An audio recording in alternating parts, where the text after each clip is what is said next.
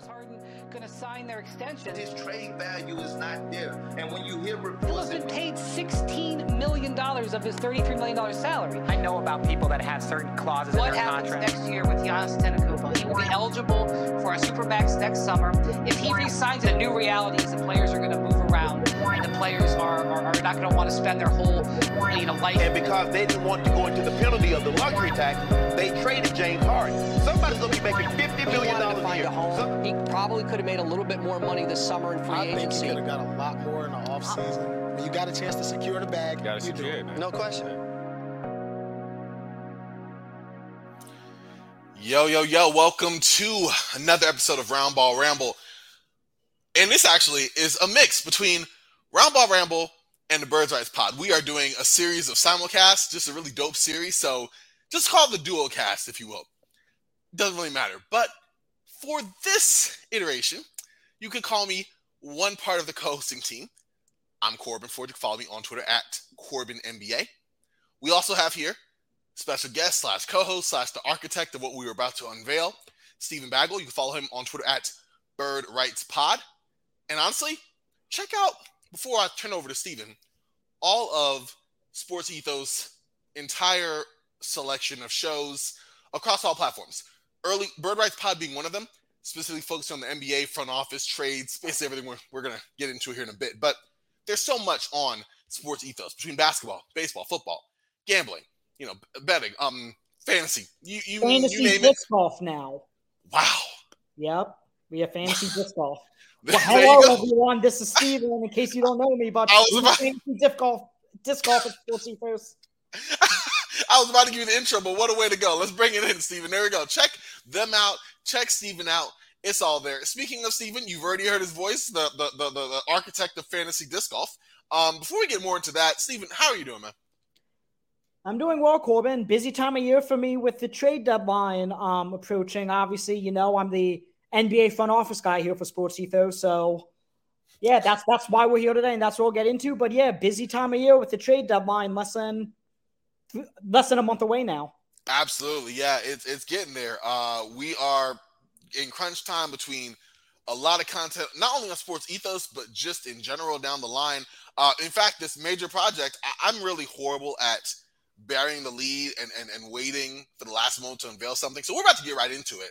Uh, Steven, in addition to hosting the Birds Rights Pod, being the architect of all of the actual front office litigations and and trades and all that actually happen in the real world for sports ethos is also the commissioner mastermind of something we're about to talk about. Steven, listen, take it away. So since Monday, Mondays I believe when we started Corban, but um, it's the mock trade deadline. For those of you, for those of you who have followed me since I joined Sports Sports Ethos at the beginning of last NBA season, last year was I mean I've always done a mock trade deadline. Usually I just did it by myself, doing trades that made sense and talking about them on my old podcast, the NBA Goal. But I said, you know, I joined Sports Ethos. I said, you know what? I have this platform to unveil something really cool. So I assembled 14 other people. So we had 15 people in total. And we each represented two NBA teams in a Discord chat negotiating as if we were NBA general managers. And Corban, I know you were in it last year. You're in it this year. Mhm. It's a hell of a lot of fun. It really is. It really is. so this year I decided, you know what? This is such a unique thing that we're doing and such a niche that I have that I was like, why don't we expand this even more? So this year we have 30 participants, and I actually like 30 people more participating in it because then obviously everyone's representing one team. So you're more likely that every single team is going to at least be engaged and participating and negotiating and trying to improve their teams. Last year, let's say you had, I don't know, the Magic and the 76ers. The 76ers you knew were going to be busy because they were trying to get James Harden for Ben Simmons. But the Orlando, Ma- maybe the Magic are a bad example because they sold guys off too because they were rebuilding. But let's say you're a team that kind of was just going to stay pat, then you're like, okay, well, I may lose to the Sixers, so I'm good. Now everyone's focusing on their own team. So we'll probably end up having more trades than what's going to happen in the actual deadline because I'm sure Mhm. every single participant is going to be eager to make at least one trade. hmm But yeah, I, I'm having a blast so far. Um, as the I'll call my you called me the architect. Architect. Let's call me the Godfather. Uh, you know what? We'll go with the Godfather. You you name it, is, is there it is. Okay, so as the Godfather of the second annual Sports Ethos Mock Trade Deadline, I'm in every negotiation. Not, I don't have to be. I, I sent out. Most people already savvy enough with the front office to know the role, salary matching, everything like that. So it's not really to, you know, babysit. It's not at all. It's Mhm. actually more so to be able to write and talk about every single negotiation. Like, oh, Kyle Kuzma's guy we're going to get into today. So I'll just use him as an example. But oh, Kyle Kuzma was traded back to the Lakers for this. These are the other offers he had on the table. I th- or that the Wizards could have traded him for. Yeah. So that's why I'm in every negotiation. So my phone is blowing up. I'm getting Discord messages every second of the day, but I am not complaining. I am loving it. It's definitely a lot more micromanaging with 30 people than it was 15 Absolutely. but I- I'm excited. So I really do think Sports Ethos can really take this and run with it. I believe I spoke with our head of content, and they said it should be going live on the site. Uh, it's actually going to have its own page on the site, so it's going to Oh, say second annual Sports Ethos mock trade deadline, and then it's going to show all 30 NBA logos. You click on that team's logo, and it's going to tell you everything they, that team has done. From negotiating and losing out on a player, I'm going to write blurbs on as much as I can. So again, I think that's going live on the site 20th. So everyone uh, on January 20th, excuse me. So everyone be on the lookout for that. And yeah, we've already had, I believe, seven trades now complete. Corban, there's still a few that are being finalized that I haven't announced yet. So I know up till now, I think I've announced five of them on the Discord. Yeah, with countless others, including, I mean, I'm not going to, you know, let my end go, but countless others either starting or on the cusp. You said it. It's been, it's been wild. It's, it's totally been wild. I, I got to say, just as a person who has been happy to be a part of this with you the last two years, it's been fun. I mean, listen, I, I literally have the best job. Like Steven may have the best job being able to like watch all 30 teams, but I get to be a part of it without all of the extra work that Steven has to do there. I, I'm just, I'm just here. I was going to say, you've done a little bit of extra work because you and our good buddy Wojtek Koala. Wojtek, shout out to him. Yeah. Yes. Um, you guys really have been the backbone and my supreme court to my godfatherism, if you will. so yeah, so I am forever indebted Appreciate to that. both of you for that. Appreciate that. Um, so okay, so I'm not going to talk about any of the trades that have been completed. We are going to. This is Thursday when we're recording. This might not be out. Corban, I don't know how long it's going to take you to get it out, but Oh, it's dropping tomorrow. Okay, I was gonna say mine probably got tomorrow well. So you guys will be listening to this over the weekends, and then starting Monday, since we have a three-day weekend, what we're gonna be doing is we're aiming for an additional three episodes where we have four to five 15-minute interviews with other participants of other teams in this exercise. So you know they'll have the chance to rationalize why they took this trade over this trade, why they thought this trade would benefit them, everything like that. So I don't want to give anything away because again, we're gonna have we already have four guests lined up for Monday's episode. Maybe we'll get it on Monday. If not, you hear it by Tuesday. Mhm. But either way, um, for that reason, that's why I don't want to give anything away. Fair enough. So Fair enough. Corban, hmm you're Miami. Oh no, I'm Miami. You're Brooklyn. Miami. I'm Brooklyn. It's been a long Yep. time. You're Brooklyn. hmm What do you think? Again, I'm not telling you to reveal your cards because I'm sure some of our participants will be listening to this. Yeah. But and they're sharks, let me tell you. Um, they're messaging me, "Hey, who's this team negotiating with? I'm trying to get this guy." I'm like, I can't tell you that. You guys are sharks. But anyway, so what do you think Brooklyn needs to accomplish at the deadline, or what do you want them to accomplish as their GM? I mean, ultimately, my goal is to look at where the Nets are right now. They've been on a tremendous run. I think they were like 18 and 5 over the last like 23 games or so. Um, of course, you have the injury to Kevin Durant. We are kind of factoring in our team, but let's be real. Kevin Durant wasn't moving at all for us. For the Brooklyn Nets, we're heavy in contention status. We found a groove. We got players healthy. The addition of TJ Warren's been great. Obviously, Seth Curry's come back to help. Kyrie Irving's coming to his own. Um, ben Simmons is still around, you know, so the goal is to contend. Uh, and with that, we're trying to add pieces that shore up our depth, maybe kind of back up our center position, uh, depending on how we feel about our current center. I'm not going to go too much and divulge into our, our most improved player um, of the year candidate here. Um, but we're looking to shore up issues that we may have on our roster. And most notably, that's defense and maybe some additional depth on the wing. And so we look at guys that we deem pretty much untouchable. If there were to be those players, it's Kevin Durant, obviously. Kyrie's an expiring contract, been doing great. Uh, come on, Nic Claxton, the aforementioned center we were talking about here. Uh, he has been great for us in defensive end. Like those are players we want to center and, and keep. You know, after that, we're kind of open to seeing who we can get that will help us out. Can we get upgrade the power forward position? You know, Ben Simmons plays a hybrid point guard center role. Uh, obviously, Nic Claxton's around. Like we're trying to shore up maybe some additional shooting, but more likely some additional wing depth defensively. And that's something I emphasize all the time when I do team building exercises or anything like that for bird rights is that you cannot have enough wing depth in today's NBA. You cannot. Like, no matter who you have on your team, no matter what your team build is, you need as many wings as possible to really be competitive in today's NBA.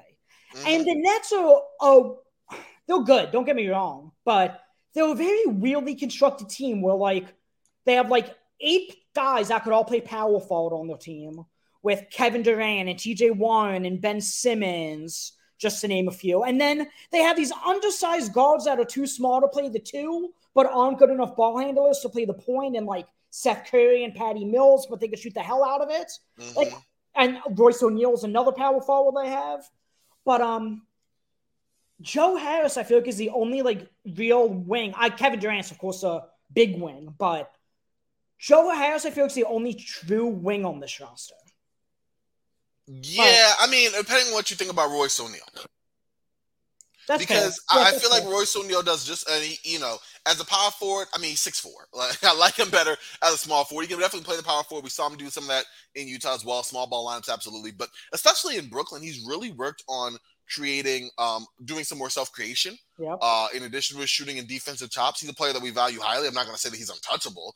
Uh, you know, being 29 and having him for two more years, that is still a friendly contract. That what two more years nine million dollars, you know, for a player that brings that three and D chops that he really does bring, and some additional creation that he's flourished in Brooklyn. Um, definitely a solid player. But I agree with you; it's really him and Harris that fit that size wise. Mm-hmm. You know, yeah. you look at the rest of their roster, and it's not really built that same way. So definitely with you on that. I mean, you got guys that are around that. You know, uh, TJ Warren, six eight, but with the injuries and mobility he's had, I think he's better like a small ball power forward. Yuta Watanabe, six nine. I look at him more like a power forward. Markieff Morris is a center. Kessler Edwards, I guess you could say a small forward. Like he's those are the guys. Mm-hmm. mm-hmm. And so, like, yeah, and so your your your wings for the most part is really like you said, Harris, O'Neale, and Kess and Edwards, who are more in that actual small forward side, where everyone else is like really maybe sides by the small forward, but for whatever reason, veering more toward the power forward kind of sector of the game. Yeah, and I don't want to hop too much on the Nets. I obviously don't want you to give away your strategy to everyone because we're going to be revealing on the site, on the podcast, all the trades that go down. Yep. But I just wanted to talk about the Nets to emphasize how important ring depth is. And like, I cool, but I know you've seen it. But for anyone who's interested, I put together a 120 page I guess you call it a mock trade deadline primer, where the manifesto, I, the Bible. That's what I'm yep, calling it. Exactly. Yep. So, again, 120 page PDF. And when I'm going over which teams or which players every team should be targeting, I just had a plethora of wings for almost everybody. Sure, like the Denver Nuggets and the Sixers need backup centers. Um, who needs a backup point guard? Miami Heat need a backup mm-hmm. point guard, mm-hmm. probably realistically but everyone needs more wings. I mean, everyone. so everyone, and that's this. It's the one quantity that is in such short supply. And we're going to talk about the real deadline coming up in a couple minutes. There's a lot of shooting on this trade market this year too. There's a lot of shooting. Yep. Mm-hmm. Agreed. Agreed. And I you mean, see that in these negotiations. So, as I said, I am representing Miami. And I actually gave myself Miami because I figured, okay, they're 300,000 under the tax and they're not good enough to really compete. So I don't know if they're going to really be buyers. Mm-hmm. And I said, you know what? I'm already doing so much. I put this whole thing together. I'm already going to be working like a dog. I don't need to really be heavily involved in negotiations. Fair now enough. that negotiations have started, I see my, myself heavily involved in a lot of negotiations. FOMO. So I, I don't even think it's FOMO. I think it's that, hey, Miami has this huge PJ Tucker sized hole in the lineup. Let's do everything we can to fill it. I'm out there negotiating for Kyle Kuzma. I'm out there trying to get Obi Toppin. I get talks for Robert Covington. Anyone who has a pulse and is six nine and can trying to shoot and won't get played off the floor defensively, I'm asking for every single one. That's fair. I mean, that makes sense. It's one of those things where it's like, if he's around and you have the capability of filling a need, a position need for this for team, yeah, you're going to do your due diligence to, to make that happen. And listen, Steven, I'm not gonna lie, I would expect nothing less from you. Like you, you might want to sit on the sidelines. You see this team. You wrote this Bible. Let me tell y'all real quick. I'm long after this this trade deadline exhibition is over.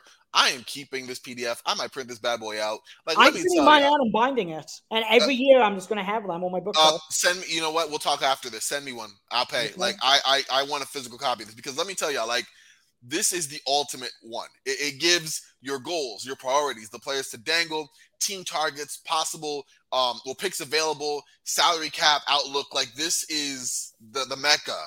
Uh, and, I, and I love this stuff. I mean, obviously, you got to be a certain kind of NBA sicko to be in this. Steven, one of the biggest here, but it's gold. I feel bad you anyone listening can't really get it, but if you're listening, you're Well, part of it. you know. no, I I will gladly send it. You guys can email Oh me snap! um at birdrightspod at gmail.com or you could it me at birdrightspod. I will gladly give I'm trying to get this out to as many people as I can. I sent it to a few NBA front offices.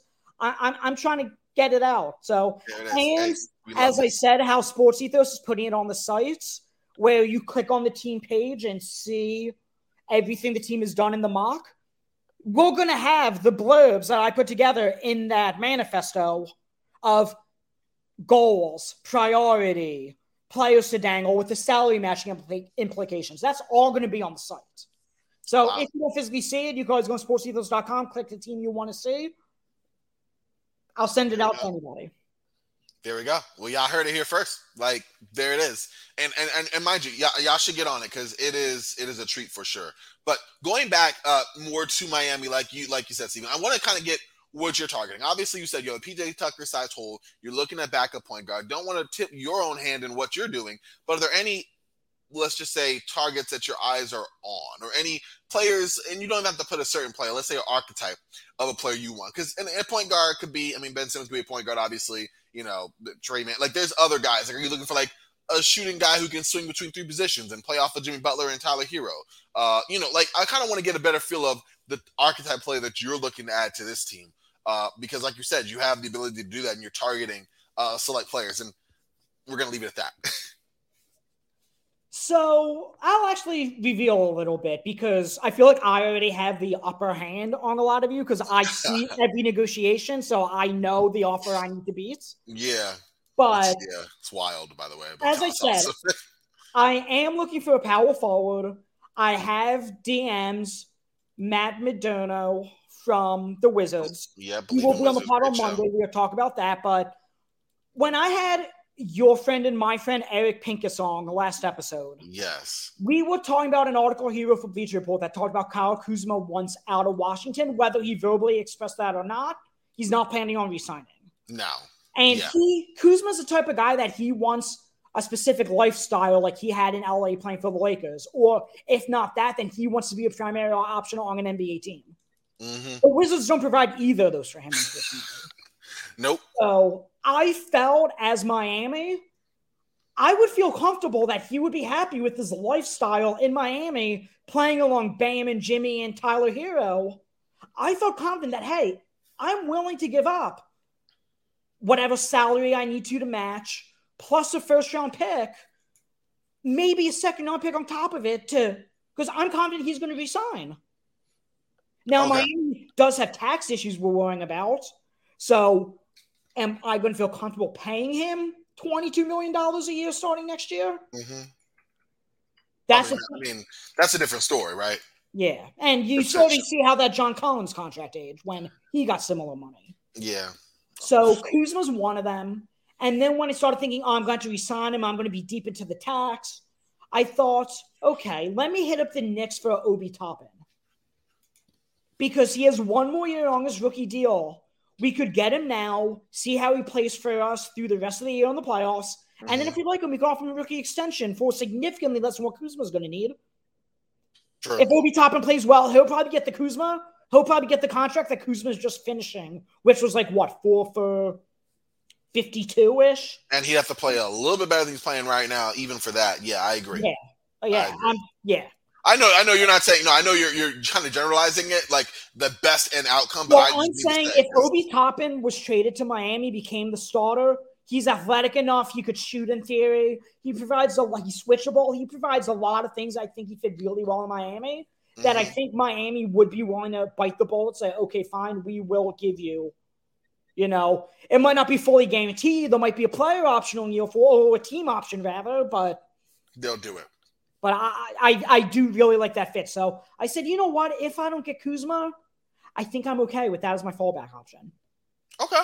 So that's my options for power forward. Um, I have dangled with the idea of trading Kyle Lowry. I don't know if that's good business given his relationship with Jimmy Butler, hmm but he's been atrocious for his $28 million a year. I already have Yeah. Duncan Robinson's contract on my books. I I'm not comparing Lowry. Lowry's obviously playable, but he isn't the guy Mhm. who signed him. No. So I was offered D'Angelo Russell for him. I don't love it. D'Angelo Russell, same thing. He's expiring. So how much am I really going to pay him after this year? hmm I mean, I like Ru- Russell has had a rough year though. I mean, okay, it's hard. Let me ask you this: It's we're kind of veering off for a split second. Sidebar: You look at D'Angelo Russell's play, right? On its head, the numbers aren't horrible. I mean, you know, for, for the season, averaging 17 points per game, 6.4 assists, shooting 45% from the field, 36% from three. Like, if you watch the games, I know you do, you know the Timberwolves have been a team that has been free fall and then they're kind of climbing back up. They've been inconsistent as all get out, and Russell has been a, a big part of that, right? That inconsistency. So, if you're looking to acquire Russell and trade, I personally like D'Angelo myself. How hard or how easy is it for you to separate the play of Russell independent from the performance on the team? Because the counting stats obviously aren't the only barometer of Russell's season because those numbers look halfway decent. Then you watch him on the floor 40 minutes a night and you're like, eh. So I'm going to actually probably get yelled at by Logan in our exercise here because he's a Timberwolves guy. He's Timberwolves in this exercise as well. And he could correct me if I'm wrong, but the T-Wolves have really been deploying Anthony Edwards as a point guard over D'Angelo Russell these last 10 to 12 games. And I, I do think D'Angelo Russell, again, I haven't, I admittedly don't watch a whole lot of T-Wolves, but I've heard more positive things with him playing off ball rather than being the primary initiator for them. So I feel like if Miami did a trade like that, Jimmy Butler would be the guy with the ball in his hands. And D'Lo, you know, could still play that off-ball role that he's starting to get acclimated to in Minnesota now, where he doesn't have to be the primary initiator. So I don't think I hate the fit. I just don't know if it's worth straining my relationship with my star player when Kyle Lowry's one of his best friends, and then we start to re-sign D'Angelo Russell to God knows what number, and Mhm. I'm trying to swing a three teamer for Miami and finding a way to get Terry Rozier personally. Because that's Okay. that guy who's a point guard in theory, but he could be your off ball guy with Jimmy Butler being your, like your primary facilitator. That's something I'd be intrigued in if I was Miami. That would actually be kind of interesting. I see what you're saying. And yeah, and a guy who yeah. doesn't have to play, you know, you can play off, probably better playing off other guys, can step up in big moments, make big shots. Uh, defensively, the, the the the system that Miami has can probably cover up for some of his deficiencies, to put it mildly on that end. I agree. It's a nice team concept that can kind of shore up his strengths uh, or shore up his weaknesses while kind of bolstering his strengths. Exactly. And yeah, the only other thing I'm obviously trying to get off Duncan Robinson, I don't think I'm going to pay the. There's, there was one team that offered me, oh, hey, we will give you two contributor rotation players One was a power forward, one was a point guard. Those are my two holes. I know we talked about wing depth, but on Miami's roster specifically, if I got a power forward and a backup point guard, that's phenomenal for me. That's a, Mhm. that's a home run of a deadline. Two productive guys at those positions, and they would take Duncan Robinson for me. So I'm like, okay, what's the catch? Yeah. First round pick and Nikola Jovic. I mean, I'm not going to reveal the team. We'll talk about it on another episode. okay. I'm about to say, I'm like, I, I again, I, let's, you know, we'll talk about it later because looking, listening to, him, I'm like, eh. But yeah, I see what you're saying. I could see myself doing something like flipping Duncan Robinson for Davis Bertans, you know, for lack of a better term, your trash for my trash, and at least my trash plays the four. As I said, he's six nine, has a pulse, and can shoot. So He meets the requirements. hopefully, um, Mav CBA isn't listening to this, and now he's going to offer that because I haven't proposed that to him yet because that's like my last resort to get off Duncan. Okay, there you go. But There you go. I Oh, like yeah, something something like that for Miami. I think in theory, I know there's been speculation that Miami's been trying to get Tim Hardaway Jr. from Dallas, and he has ties to Miami, obviously from when his dad played there. Mm. And that's a player I've been dabbling with, but because Oladipo has a one-year no trade clause, and Oladipo's wanted to be in Miami for years, even when he was in Indiana, it seems like he's not Mhm. going to waive that no trade clause. I don't think. No, I don't. I No. don't think so either. So I, if I want Tim, Tim Hardaway Jr., I'm gonna have to give up Duncan Robinson and convince him to take the salary, Yeah, and that's going to require Nikola Jovic or a first, probably. no, it's gonna be pretty crazy. Yeah, you're right. It's it's. You got some fun. You have a fun situation on your team because you're right. It's like, huh? And I'm three hundred thousand under the tax, so I can't take back salary. Really, I have to either shed it Mhm. or match it, and then salary shit or you know salary dump someone. Yeah, yeah. You don't have. Wow. That's been my issue with trying to get Kuzma because the Heat and the Wizards are both three hundred thousand under the tax. So neither of us. It needs to be literally an identical trade, or one of us has to make a subsequent move. Wow. To make that even possible. Exactly. Yeah, listen, I you have some fun there. That is that is for sure. I mean, I love the fact that it does put you in, in the ballpark of all right, listen, if we're this team and you want to make this movie on paper, all this sounds fine and dandy. But like there's a lot to really consider to make these trades happen from the salary requirements and restrictions there, from the PR, because you're right, like this is their own sandbox, but you want to make it in some realm of reality, at least in some point. Okay, how does this fix your team, you know, in a tangible, realistic way? And you said it, like, okay, if you're Miami, yeah, get all the players. They'll love Miami. That's great. What about your tax situation? Well, What about the players in contract? yeah, and we need to factor in not only would they go into the tax, so you don't get the basically how it works for people who aren't as familiar or savvy as of with it as Corban and I are. Basically, if you're a tax-paying team, you pay out all the non-tax-paying teams at the end of the year. So right now, if- I believe there's ten teams in the tax. Mm. So the 20 non-tax teams are each entitled to $16 million each. So not only do you not get that $16 million if you're in the tax, but you'd be paying $16 million for being in the tax. So that's a $32 million swing. You, as an owner, you this is a business to you. You need to make profit. Like you're not going to sacrifice $32 million just to get Kyle Kuzma. You're No. not. No. It's So not that's what it at the end. like I've had GMs ask me, "Oh, is it okay if I go on the tax?" I'm like, if you're going on the tax, you better be thinking you're winning a championship. If you're Yeah. not, and I know And like even and even then, look what the Lakers. Look at other teams that have won the championship and then immediately went and tried to duck. Mhm. and like I'm a Sixers fan in real life. The Sixers are 1.1 million over the tax, and if they go over the tax this year, they're on the repeater tax next year. They're not going to do that. Mm-mm. They, their recent history has shown, just from a historical standpoint, if you're that close to going in the tax or that close to getting out, you're gonna find a way to get out. And that's why I'm so pessimistic on what the Six are going to do at the deadline, because they can't take really take back. They're going to salary dump Jaden Springer to probably like Indiana, or San Antonio. But what? But then they're one million under the tax, so you can't really take back. So sure, you could get Matisse Thybulle and Furkan Korkmaz, trade them to Orlando for Gary Harris or Terrence Ross, but then you're back in the tax again. So it's like Mhm. it's going to be very interesting to see with the biggest luxury tax bill in NBA history how teams maneuver that. Yeah, yeah, that's going to be huge. That's going to be huge because you said it. It's it's a lot of, of opportunity costs, but also very real costs to that. Yes.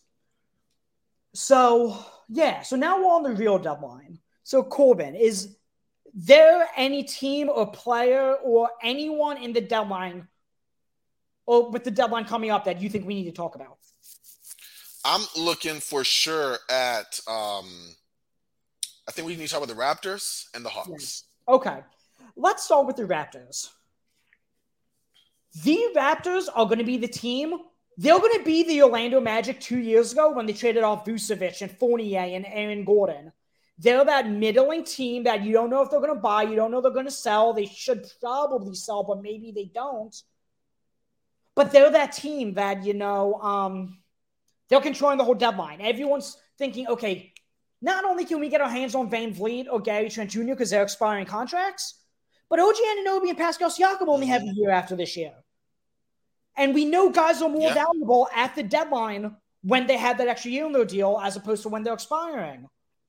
And we heard, you know, Zach Lowe talk yeah. about it on the low post when he said, you know, um, I just lost the thought when he said, "Oh, it's going to be a Donovan Mitchell type return for OG Anunoby because he has that extra year on his deal." And again, we already talked about the wing depth, so I'm not going to keep harping on it.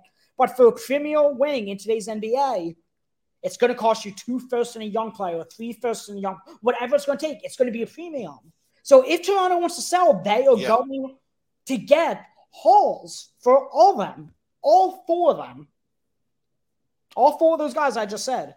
So Toronto's a team that is going to dictate this whole deadline. If they decide not to sell, I know you said Atlanta, so I'll get to them, but then I'm looking at Chicago.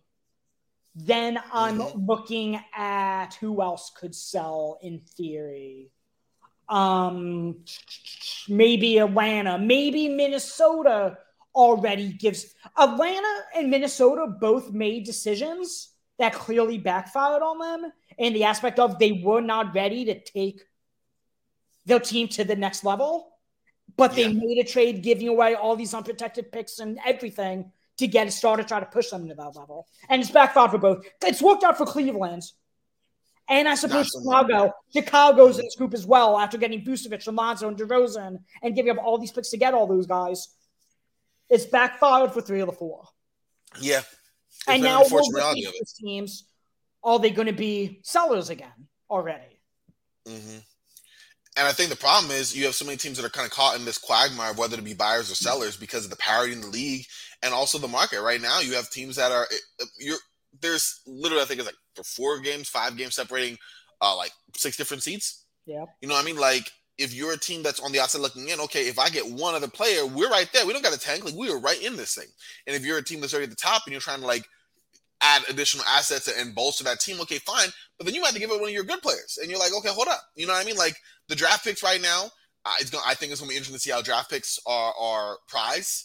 I think every I think the trades that happened over this offseason between the Dejounte Murray trade, mm-hmm. obviously the much bigger Rudy Gobert trade, have a factor as well because you have teams posturing like John Collins is going to get a, a oh, Donovan Mitchell. Let me talk about that trade too. The, John Collins is going to get Donovan Mitchell sized offer. We know it's not going to happen, but teams are like, let's try it. You know, we didn't think Rudy Gobert was going to get the type of deal that he got. So right now, I think the valuation of picks, the parity in the league, the the increased amount of buyers to sellers is all going to make this super interesting. And I think that between the Hawks and John Collins and the Raptors and where they sit as a team in general, with you know Gary Trent Jr. going to be a free agent, Fred VanVleet going to be a free agent, you know Pascal Siakam in his 28th season, and he you know is, is it could potentially be available. Like I feel like those are the two stones that might begin the semi avalanche of a trade season because I feel there's just too many teams stuck in this mix for nothing to happen. So I don't know if I want to say it's going to be a quiet deadline. At the same time, we got to wait for the shoe to drop. The other shoe hasn't happened yet. So, do you remember last year when we did our first annual mock trade deadline and the Raptors owner traded both Siakam and VanVleet? Yep. I got so much hate on mm-hmm. Twitter from so many people oh, Masai won't trade these guys. We're two years removed from a ring. Blah, blah, blah. Now we're here a year later talking about these guys conceivably being available. So maybe it wasn't as far fetched as people were telling us it was. this is the Steven Revenge tour right now. Oh, you thought you thought I was wrong. You meant yeah, no, it's I mean, true. I didn't want to be. I didn't want to be you that. Wrong, but yeah, Oh, for sure. But I mean, at the end of the day, looking at how it also is a testament to how quickly things change in the NBA. You know, Yeah. look at this team last year. You know, they were a year removed from that horrific 2020 season, but before that, they'd had a deep playoff run without Kawhi Leonard. Looking at guys who are 26, 27, deep roster. Coach Nurse is amazing. You know, all it takes is one year. You know, maybe Gary Trent hasn't been the signing that they expect him to be value wise. Injuries have happened, a little bit of regression. It just shows you how quickly things can change on a dime. But looking at, it now, yes, you do not look so crazy back then. We just needed. So that, that's the fun there. Yeah, so I know you said you want to talk about Atlanta. Let's get to Atlanta in one second. Let's just talk about these four guys we just mentioned on Toronto, because I do think Toronto is going to be a seller in some capacity. What teams do you like for each of them? Let's start with OG Anunoby. I know I'm kind of putting you on the spot here. Ooh, I have a few that's tough. OG. That is. I mean, I, I, yeah. You do? Yeah, my few. Again, everyone Let me, needs I'll let to- you go first. I would like OG on Atlanta. Yeah, but does Atlanta have what it takes? They just shave up all the six with Dejounte Murray. You know what I mean? Yeah, no, no, I, no, I'm, yeah, no, no. I'm talking like just ideal fit. Honestly, like if there was a trade to happen, I mean, what OKC? You know, you want to have teams with the assets to put together the Godfather offer I that like nobody's going to command. both of these teams are actually pretty asset rich and they're both contenders. If Memphis or the Pelicans said, hey, we have a surplus of picks, we have a surplus of young guys, we need wing depth, there cannot be enough of it in the NBA. Like, can you imagine either teams, Virgin and Anunoby? I think you'd make them the title favorites. Either of them. Yeah. What about okay? What if it was? I, it, I I don't think this works. Actually, no, I'm not going to say it. I want to say Dallas, but the only thing I can think of is like, I thought about Dallas. yeah, I like, they have all their draft picks. I Christian thought Wood makes about matching salary. Uh huh. I thought Close about a scenario with Dallas. If they could pull off a heist of getting OG Anunoby and Sadiq Bey in this trade deadline, conceivably, that would that would change the whole trajectory of the team. hmm If you get those two premier wings, Sadiq Bey is going to be easy to salary match because he's on a rookie deal. You give you could trade three first. You give two first, Josh Green and Jaden Holiday or something to Toronto for OG Anunoby. And then Detroit apparently wants an unprotected pick for Sadiq Bey. If you say, fine, I'll give you an unprotected pick for him. That changes the whole trajectory of the team, in my opinion. No, I agree. It, it would be something that would be just a, a, monumental trajectory for that because now you have another player who pairs perfectly in the midst of having a defense player of the year season. Offensively, is coming to his own things, averaging career high in points. Like, yeah, it would be a devastating trade. I, w- I would totally agree with that. I also think I don't know how they do it. I mean, or what pieces would go, but I would like OG Anunoby in Denver. Oh, could you imagine him and Aaron Gordon just terrorizing on the? That's defense? what I'm saying. And then also just being fed, just spoon fed baskets from Nikola Jokic. You know what I mean? Mhm. I don't know. I think Michael Porter Jr. or some other players have to be a part of that. I don't know. I mean, obviously, one of them would have to be a part of that. I'm thinking Porter Jr. Uh, looking at the roster at a glance, you know, for matching salary and, and other players as well. Well, yeah, they Um, don't have any first round pick. I think just about all their picks are tied up except maybe one. Oh well, then that rules it out. Yeah, that's and So, honestly, that was really it, just a it had to It be like they had to be really high on MPJ and do that swap basically. Yeah, yeah, no, and I, I, he's nice, but mm, But what about Siakam? I I was going to say Memphis for him as well, but now that you mentioned Dallas, could you imagine Siakam and Luka Doncic together? That'd be nasty. Both guys can offensively run the, the show. I love Siakam as that secondary offensive initiator, the rebounding and value he brings as second side scorer, playing off of Luka, a guy who can do some creation as well at a 6'10 front. Yeah, I like that. I like that a lot. You're right. That'd be a nice, that would be nice. And then Memphis, you shift Jaren Jackson to the five to be the rim protector. You have Siakam Mhm. at the four, Desmond Bane, Ja Morant. I think that'd be phenomenal fit for him. Agreed. Agreed. And I can see Anunoby and Siakam both fitting in in Indiana really well too. They both could fit well as well. I like that too. You're Mhm. right. Uh, for a team in Indiana that doesn't really want to be losing anyway, have Halliburton around. I'm not sure. I guess I mean there'd be a lot of their young players would probably be gone. So I'm just going to mention Halliburton as the one person who stays. But even with Halliburton as like the tempo of those two and whoever else they managed to keep that's not involved in the trade, uh, yeah. And OG played in Indiana, by the way. You're right. College. Forgot. Mm-hmm. And then Fred VanVleet. He's an interesting one because he's an undersized guard and so many teams already have an undersized. Like, I would say the Pelicans for Fred VanVleet, but I don't know because they already have CJ McCollum, but I, I, do like that fit as well. Um, mm-hmm. I think the Pelicans, I think the second the Raptors say, okay, we are sellers, the Pelicans, Grizzlies, and Mavs are going to be the first three to come calling. Yeah. And those are three teams we've been consistently talking about. Agreed. So that what's your th- what why Atlanta? Why are you so intrigued by Atlanta? I feel like I mean I feel like having a, a wing that could kind of soak up some usage offensively. I mean, here's the thing. Soak up some usage offensively in a role that plays as an ancillary player. Because at the end of the day, it's Trae Young and Dejounte Murray, and they're running the show, right?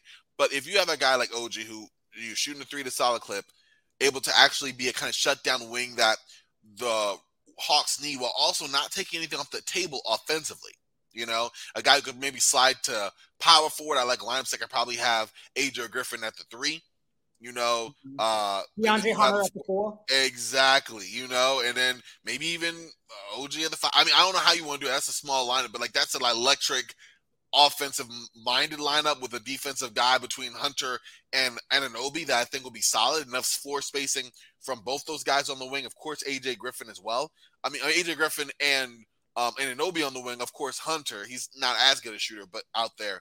And mm-hmm. then, of course, you know, running pick and roll, whatever the case may be, pick and pop alongside Young and or um, Dejounte Murray. I just think the offensive fit of that's really sick, and I think that he can be utilized in some interesting ways alongside their personnel because that's kind of, I mean, Atlanta has some issues interpersonally, but if they had like a solid wing, it almost like a lesser extent, and this is a pie in the sky thing because it couldn't happen, but like Cleveland, you know, mm-hmm. like the need for just that wing who doesn't take anything off the table offensively, still brings a high defensive value, and can utilize or you know um, capitalize on his offensive opportunities while also realizing maybe those aren't as big as the big dogs, the guards in both cases for both Cleveland and Atlanta. You know, whether it is, you know, Dejounte and Trae Young in Atlanta, whether it is Darius Garland, Donovan Mitchell in Cleveland, you want a guy who can make the most of his opportunities while also playing off of those guys and not being a gaping hole defensively or being able to help defensively and being a complete non-entity on the offensive side.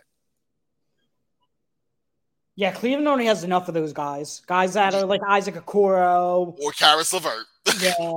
or um or Lamar or Lamar Stevens. You know, you like it's always actually, one or the other. You know what should actually make a lot of sense at the deadline? What? A Caris LeVert to Dallas for Tim Hardaway Jr. swap. Because Caris LeVert, I do like that. Caris LeVert like has to come off the bench now because he needs a ball in his hands and either Garland or Mitchell are always going to have the ball. So that's why they've been staggering him and putting a Okoro in the five or in the starting 5 mm-hmm. Dallas needs no. an extra playmaker. I know he'd be playing alongside Dinwiddie and Luka, and Luka's probably the most ball dominant guy in the league, but they need an extra playmaker in Dallas and they need a wing, and he checks both those boxes for them. Yeah, no, I, I, I like that. I I like that absolutely. Like that for me is is a solid one. You're right. He's a guy who I think can play a better version of that backup point guard hybrid role, like also playing alongside Luka that you really need to have. Jalen Brunson, the only one who's really struck that balance. I think Spencer Dinwiddie is the ultimate feast or famine type of player alongside him. And I think with um Caris LeVert, you have someone who is more readily able to create his own offense. Uh, probably the same iffy three point shooter that you know, Dinwiddie is, but someone who can at least run the offense and also be more scoring minded. Whether Dinwiddie can be more scoring minded, but isn't as capable, in my opinion, as Caris is on the yeah. offensive end. Um, and also balancing playing off of Luka with being assertive and taking control. You know, imagine uh Caris LeVert alongside Christian Wood. I don't know if I like that defensively, but offensively, that's nice. You mm-hmm. know, having a array of shooters out there. Tim Hardaway Jr. gets to go I mean, if he's traded to Cleveland, that's a guy who could probably you could probably get away with playing at the three. You know, good enough three point shooter, doesn't create his own offense anyway, so it's great. Defensively, can kind of be a stout kind of guy. Not your stopper necessarily, but probably the best of both worlds you're going to get with the position that Cleveland's in financially um, and the players available. So I definitely like what you described there. And then we have John Collins while we're on the Hawks. He's, he, I feel like he's the new Miles Turner in the aspect of that he's always freaking trade rumors no matter what. Um, and I kind of want to use that John Collins theoretical trade, I suppose, with him being in rumors. And I want to segue that into like in Indiana and Utah and what those teams are going to do at the deadline. Both of those teams are speculated to have interest in John Collins. And uh, I suppose Utah doesn't need a power forward. They don't by any means. Indiana, friend of the pod, Jake Fisher just wrote today. They're mm-hmm. they're they're trying to get a power forward. Wow. So and Utah has it's been reported multiple times as like Collins, and apparently they offered who was it? Jarred Vanderbilt or Malik Beasley, I believe. Mm-hmm. But they won a first rounder with Collins in order to do it because I suppose Collins' money and Vanderbilt still being on a rookie deal.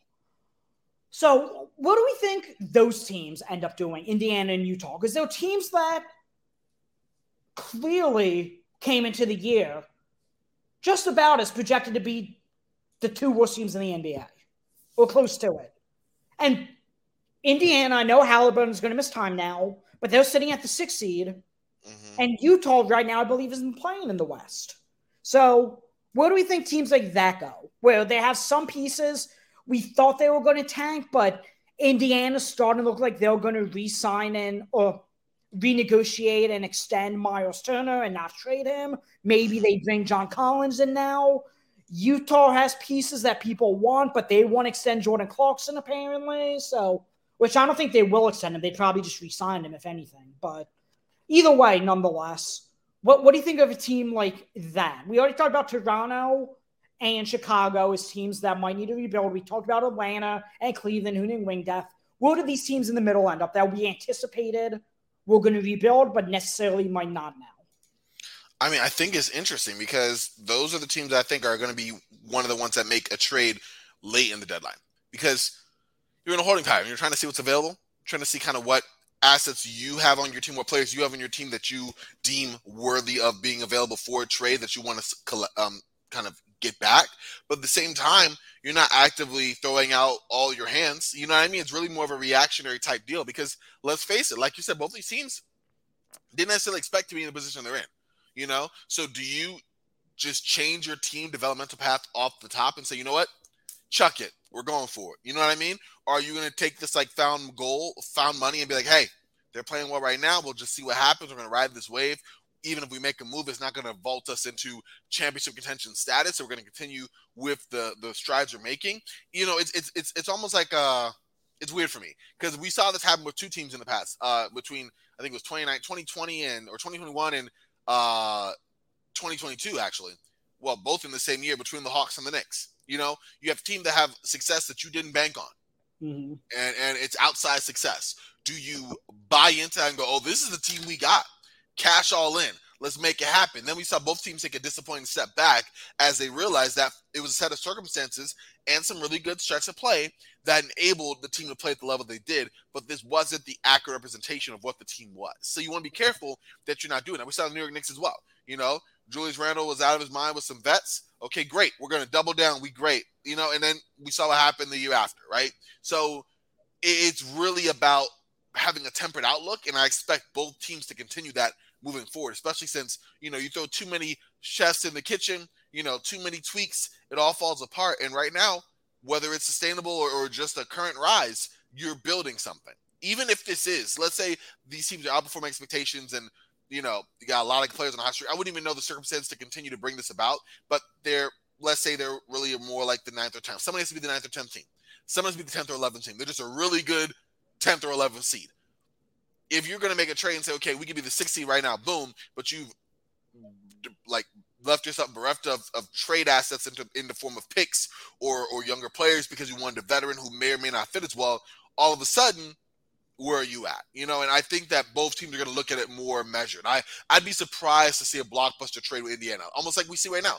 You know, they were they wanted to make the move for Buddy Hield and Miles Turner to LA for Russell Westbrook early. I doubt either get moved now. They're both yeah. playing well. They've both been big to the success of the Pacers. The Pacers want to continue that success. No reason to blow it up now. You know what I mean? So I think both stay. And I think we can look at that for a few of these teams that we project to be lower than they were and now are outperforming expectations. Okay, we're gonna see what the guys who got us here. Yeah. And we talked about John Collins. Um, we talked about him with Indiana, Utah, etc. As we said, he's a new Miles Turner. I think the best thing Indiana could do is honestly renegotiate and extend Miles Turner. And then if they underperform again next year, like everyone expected them to this year, then now you have him on a new four year deal in his prime, We're able to trade him on that four year. T- you could pay your guy, keep him happy, and then trade him next year. Probably get maybe better value for him because he's not in expiring anymore. Agreed. Agreed. So, is there any player we're looking at specifically that, you know, are they going to get moved? They probably will get moved, and we're looking at a specific destination for them. I mean, I, I will say it. I said I won't say it again. I'm looking at John Collins for sure. I feel like he's been talked about too much mm-hmm. over the last couple of years. I feel like his fit within with Atlanta has just been terrible. Uh, this most recent year, his play has obviously dropped because of the playing time and the role that he's been in, I feel that teams could look at him and say, okay, he could be a nice fit for us. You know what I mean? Whether that is a Brooklyn, whether it is a Los Angeles, whatever the case may be, of saying, okay, we can actually get this guy who's shooting, you know, under 30% from three right now, 12 and 8 don't look so good, but it's probably the role that has him in this situation and not the talent. He's only just 25, you know? So I can see a few teams uh, looking at him. I can see Kyle Kuzma being on the move. Bottom line, uh, Washington might keep him just because, hey, you know, they are great in mediocrity, and the chance to make a playoff spot, if that's attainable with Kyle Kuzma, is probably better than without Kyle Kuzma. But at the end of the day, if you know that he's not coming back, then you know you got to do something to get value of him, or you're just gonna let him walk for nothing, unless you delude yourself into believing that you convince him to stay. So that's another player I'm looking at. Chicago, I just feel like too much is going wrong, too much uh, too soon for them. So whether you're fielding offers on DeMar DeRozan, whether you're looking to trade Nikola Vucevic, who's expiring contract, so if you're not planning on extending him, and I don't know why you would if you're Chicago, then maybe he's a player that can be looked around. Um, even LaVine, even LaVine, maybe he's been coming mm-hmm. to his own as of the last couple of weeks here, but that contract wasn't looking pretty. And I think we've already seen what it could like. We've seen like glimmers of what it could like on its bad days, or if you want to be pessimistic, what it will look like in the future, maybe two years down the line, maybe less, you know, uh, depending on his knee moving forward. So maybe you want to get out of that, cut your losses early. That depends on the front office being willing to accept, hey, you know, this didn't work out too well. We're sorry, you know, but I don't know if, if the Chicago front office is going to do that, but I would look at them as well. And then lastly, we mentioned it already, and we're going to bring it up again. Um, Toronto. Mm-hmm. I mean, something's got to give. Something's got to give. I'd be surprised if they continue you know, post trade deadline with the exact same team they had going in. There's a theme with a few of those teams you just named. Kuzma, expiring deal. Vucevic, expiring deal. VanVleet, and Gary Trent will throw in there as well. Player options likely expiring deals. VanVleet's already turned down an extension offer. Kuzma, you know, is not extending because they can only extend to 120% of his contract. He's not making that much right now. Mm-hmm. Vucevic didn't really have any um, extension negotiations. Mm-mm.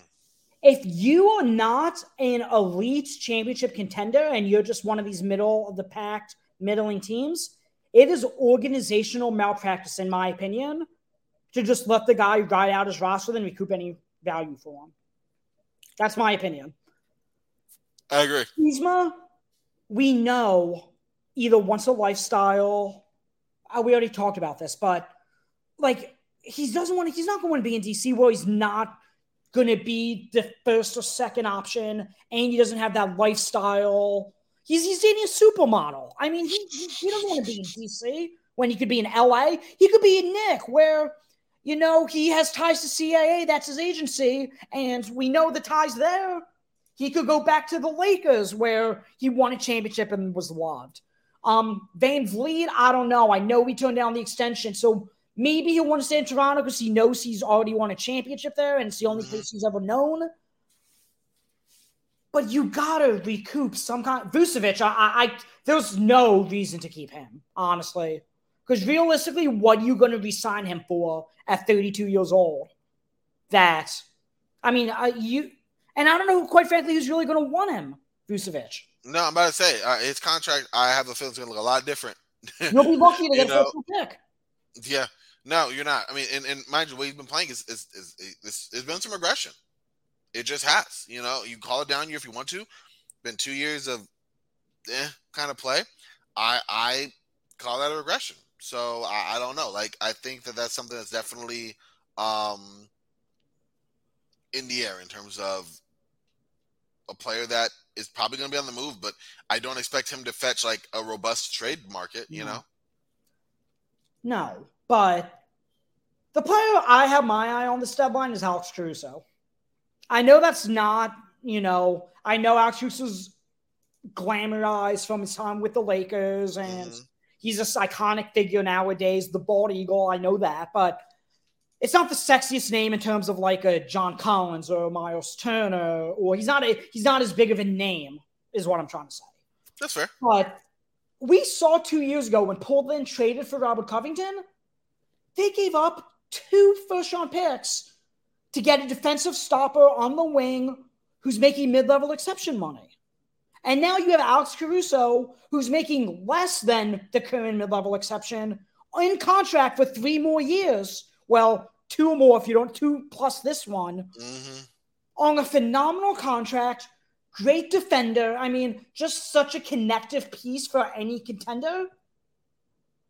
How I wouldn't be shocked if he has the most trade value on the Bulls right now. Out of everybody on the Bulls, it would not shock me if every single guy got traded. If maybe LaVine, maybe DeRozan because of name value and it's a business they want to sell tickets and mm-hmm. but I'm saying for the contract value of all the deals are on, LaVine's negative money on his new deal, making $215 million. Mm-hmm. DeRozan's okay. He's what, $26 million this year, 28 Yeah. next Fine. hmm I don't know if anybody's even going to want with his expiring, but Caruso for the value, teams are going to pay because it's a guy that's attainable. That not only I was on with Trey and Keith, the Sports Ethos Bulls, a couple weeks ago, Mm-hmm. and the analogy I gave was Caruso, you only need salary match for nine mil, so you could throw two end of the bench guys are making four mil each and get Caruso with whatever picks. Wow. For DeRozan, you're going to have to match $26 million. And odds are, unless you're the Mavs, like a Davis Bertans or the Heat with Duncan Robinson laying around, and that'll take additional money to get off of, by the way. It's not it's not gonna happen. Yeah, you're you're not gonna. It'll happen, but you're not gonna get like the same type of value. Yeah.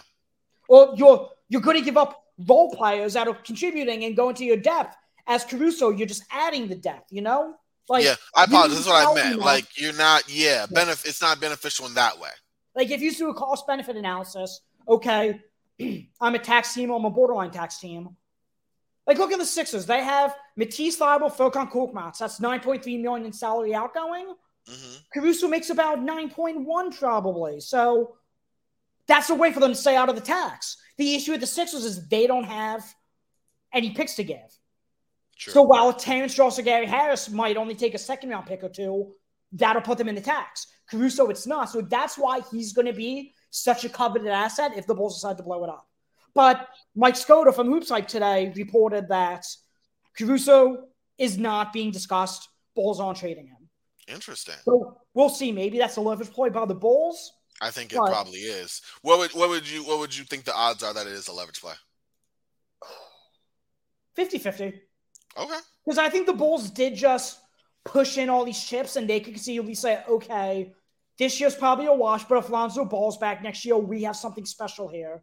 hmm And they will want to hold on Caruso for because Caruso's trade value, see has three years left on him, so you don't even rush to trade him. You can trade him next year and still get a nice package for him. True. And next year he'll be even less money under the mid-level exception because the cat keeps rising. Although you get a player, another player, a little a year older, who's bang and and, and, and crash type of play, could make that look a little worse. I mean, it's it's it's not likely, but I mean, I mean, this guy's we see the way he plays. You know what I mean, mm-hmm. and, and that lends itself to injuries. And he's a guy who uh, uh, kind of relies a lot on athleticism, a lot on his defensive aptitude. Not the best of shooters, not really the best of playmakers. Really, just a really solid defensive-minded guard who can run your offense for sense. But at the same time, you're right. Like, will it be 29? Will it be 30 next year? I'm trying to see. I think he's that or what? I'd say maybe 28. Maybe, yeah, maybe. He was a Uh, he's 28. No, he'll be 29. He'll be 29 in February. Okay.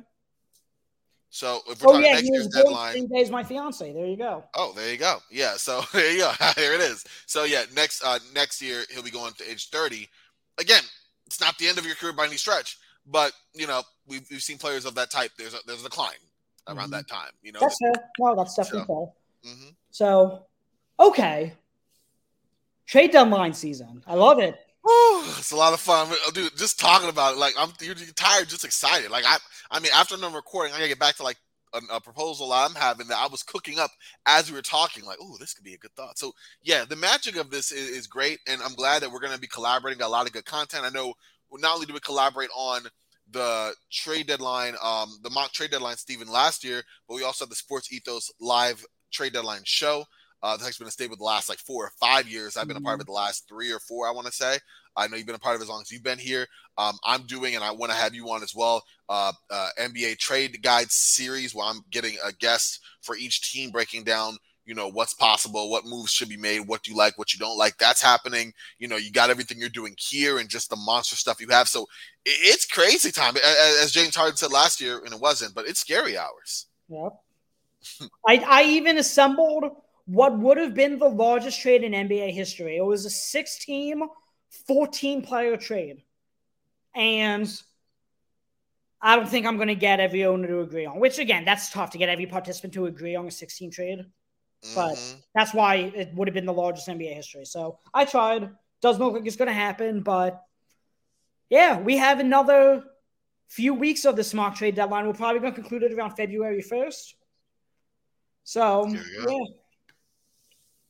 And there then starting Monday, you guys will be hearing us interviewing some of the participants on moves they made, negotiations they're having, and giving you a little bit of more insight into the exercise.